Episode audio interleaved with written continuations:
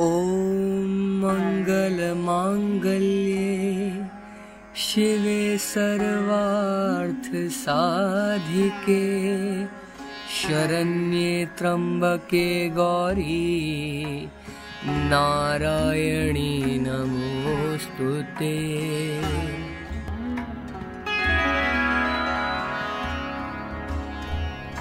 हे देवी, आप सभी मंगलों को देने वाली हैं। सभी कार्यों को सिद्ध करने वाली शिवा हैं। शरण में आय की रक्षा करने वाली तीन नेत्रों वाली गौरी आपको नमस्कार है। आप सुन रहे हैं नरसंहार। नरसंहार के तीसरे अध्याय में आपका स्वागत है।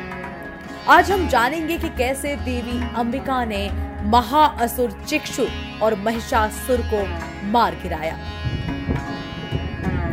महाअसुर चिक्षुर सेनापति ने जब यह देखा कि सेना तो इस प्रकार मारी जा रही है, तब उसे बड़ा क्रोध उत्पन्न हो गया और वह स्वयं भी अंबिका के साथ युद्ध करने निकल पड़ा।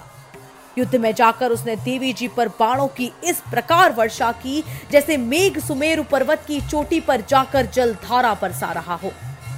तब देवी ने उसके बाण समूहों को खेत में ही काट दिया। फिर बाणों द्वारा उसके सारथी घोड़ों को मार डाला। फिर झटपट उसका धनुष और ऊँची लहराती ध्वजा काटकर गिरा दिए। जब उसका धनुष कट चुका, तब अपने बाणों से उसके अंग बीद डाले।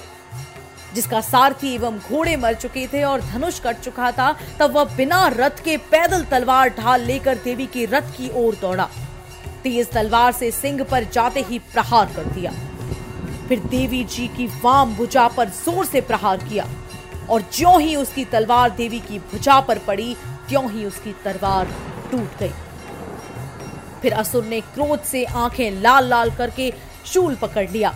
भद्रकाली जी पर जब उस दैत्य ने शूल डाल दिया, वह शूल इस प्रकार चमकता जैसे कि आकाश से सूर्यमंडल गिर रहा हो। देवी जी ने अपनी ओर आते हुए शूल को देखकर उस पर अपना शूल चला दिया, जिससे वह शूल सैकड़ों टुकड़े हो गया। साथ में उस चिक्षुर महादैत्य के प्राण निकल गए। जब महिषासुर का बलवान सेनापति मारा गया, तब देव शत्रु चामर हाथी पर बैठकर आ गया और आते ही उसने अंबिका देवी पर शक्ति का प्रहार किया। श्री देवी जी ने हुंकार द्वारा ही तेजहीन कर उसे ज़मीन पर गिरा दिया। अपनी शक्ति को गिरा हुआ देखकर चामर को बड़ा क्रोध आ गया और उसने ही पुनः शूल का प्रहार कर दिया। शूल को भी देवी जी ने बाणों द्वारा उछाल डाला।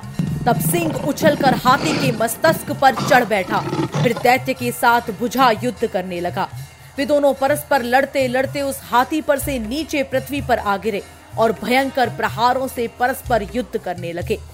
तब बड़े वेग से सिंह ऊपर को उछला और ऊपर आकाश से नीचे की ओर गिरते गिरते पंजों के प्रहार से दैत्य चामर का सिर धड़ से अलग कर डाला। और फिर देवी ने शिला एवं वृक्ष आदि से युद्ध में उदग्र को भी मार डाला। फिर कराल को भी दांतों, मुक्का एवं थप्पड़ों के द्वारा मार गिराया। क्रोध में परिपूर्ण देवी ने गदा की चोटों से उद्धत को चूर चूर कर दिया। भिंदीपाल शस्त्र द्वारा, वास्कल तथा बाणों द्वारा अंधक एवं ताम्र को मारकर यम धाम भेज दिया। त्रिनेत्र धारिणी देवी परमेश्वरी ने उग्रास्य उग्रवीर्य महाहनु नाम के दैत्यों को त्रिशूल से मार गिराया। तलवार से विडाल का सिर धड़ से अलग कर दिया। दुर्धर और दुर्मुख इन दोनों को बाणों द्वारा यमपुरी पहुँचा दिया और इस प्रकार अपनी सेना का नाश होता देखकर भैंसे का रूप बनाकर महिषासुर उन गणों को डराने लगा। कुछ एक गणों पर अपने थुतनों से प्रहार किया।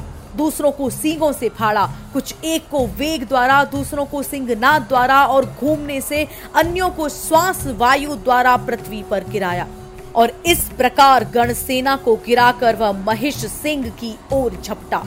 और ज्यो ही सिंह को मारने लगा, तब जगदम्बा को बड़ा क्रोध उत्पन्न हुआ। इधर महापराक्रमी महिषासुर भी क्रोध से पृथ्वी तल को अपने खुरों से खोदने लगा, फिर सिंहों की बड़े से ऊँचे ऊँचे पहाड़ उठाकर फेंकने लगा। साथ में गर्जने भी लगा। वेग के साथ घूमने पर पृथ्वी क्षुब्ध होकर फटने लगी। उसने पूछ से समुद्र पर प्रहार किया, जिससे क्षुब्ध होकर समुद्र पृथ्वी को चारों ओर से डुबाने लगा। चलायमान होते हुए सींग के द्वारा छिन्न भिन्न हुए बादल के टुकड़े टुकड़े हो गए।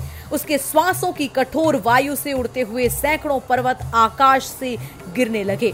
और इस प्रकार क्रोधपूर्ण उस महादैत्य को अपनी ओर आता देखकर चंडिका उसे मारने के लिए क्रोध में आ गई। कुपित चंडिका ने उसकी ओर पाशा फेंका व उसके द्वारा उस दैत्य को बाँध लिया। तब तो उस महायुद्ध में बंधे उस दैत्य ने अपने महिषासुर रूप का त्याग कर दिया और झटपट सिंह के रूप में आ गया। जो ही चंडिका उसका सिर काटने लगी, तब तो वह तलवार हाथ में लिए पुरुष दिखाई देने लगा। तब शीघ्रता से तलवार ढाल वाले उस पुरुष को अपने बाणों से देवी ने बीध डाला। अब वह एक बड़ा हाथी हो आया। अपनी सूंड से देवी के सिंह को खींचा, फिर गर्जने लगा। उसके खींचते समय अपनी खड़क के द्वारा देवी ने उसकी सूंड को काट दिया। फिर वह महादैत्य भैंसे के रूप में आ गया और चराचर त्रिलोकी को सताने लगा। फिर जगत माता चंडिका क्रोध में आकर फिर उत्तम मधुपान करने लगी और लाल लाल नेत्र करके हंसने लगी। वह दैत्य भी बल पराक्रम के मद में उन्मत्त था और गरजने लगा। अपने सीगों से पहाड़ उठा उठाकर देवी की ओर फेंकने लगा।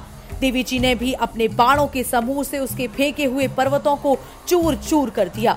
तब सुरापान के मद के कारण लाल लाल नेत्र वाली चंडिका जी ने कुछ अस्त व्यस्त शब्दों में कहा, देवी जी बोली, हूँ मूड तब तक मैं मधुपान कर लूँ, तब तक तू क्षण भर के लिए गर्ज ले। मेरे द्वारा संग्राम भूमि में तेरा वध हो जाने पर तो शीघ्र ही देवता भी गर्जने लगेंगे। और ऋषि बोले इस प्रकार कहकर देवी जी ने उछल उछल कर महादैत्य पर चढ़ गईं। पाँव से दबाकर दैत्य के कंठ पर त्रिशूल से वार किया।